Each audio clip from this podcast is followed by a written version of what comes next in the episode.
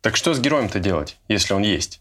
То есть предположим, что вы нашли подходящего персонажа для своей киноистории, и вроде даже где-то история в голове сформировалась. Пора писать сценарий? Ну давай, я подожду. Тут, в принципе, недолго. Пару страниц, и у тебя уже случится сценарный запор. А такая идея была офигенная, правда? Это все потому, что идея истории плюс идея персонажа еще не равно сценарий. Хотя уже неплохо для начала. Так что делать дальше? Слышали про трехактную структуру? Слышали, а теперь забудьте. От нее ровно столько же пользы, как от знания того, что фильм начинается в начале, а заканчивается в конце. То есть она как бы есть, но от этого писать ни хрена не легче. Лучше вернемся к герою. Не знаю, как у вас, но у меня любимые фильмы те, от которых я учусь чему-нибудь хорошему. Или плохому. А это бывает только тогда, когда то же самое происходит с героем. Он чему-то учится. Меняется. А это уже должно натолкнуть вас на мысль, что в этом процессе есть определенные этапы. И первый такой этап для героя называется лох. Герои-лохи бывают разные. Например, есть жалкий лох. Тот, который лишился чего-то.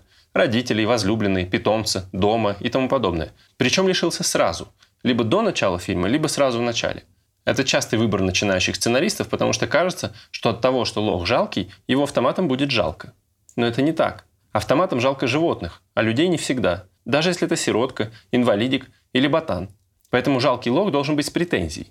Увлечением необычным, секретом, особенностью.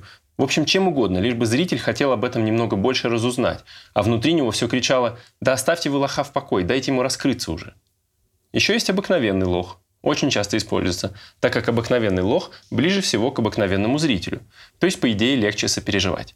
Но обыкновенный лох не должен быть прям уж совсем обыкновенным. Иначе он сможет конкурировать только с обыкновенным жрущим попкорн соседом. А значит, он должен быть слегка улучшенная версия нас. Чуть юморнее, чуть драматичнее, чуть резче, чуть добрее и другие чуть. В общем, мгновенно реагировать так, как мы бы хотели реагировать в жизни, если бы к нам мысли приходили сразу, а не сутки спустя.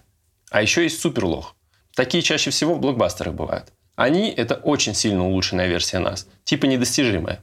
Но тут таится засада, в которую часто попадают даже блокбастеры. Суперлох забывает, что прежде всего он лох. А такие раздражают. Они так круты, что хочется их наказать. Потому что хорошие суперлохи знают, что они лохи. Это и супергеройские лохи, шутливые, неуклюжие, несмотря на свои способности. Это и спецагентные лохи, иногда немного неуверенные и несмелые. И другие суперлохи, которым предстоит стать еще суперовее. В общем, берите своего героя для начала сделайте из него лоха. С вами был Игорь Репчук, и вы слушали, грубо говоря, про кино.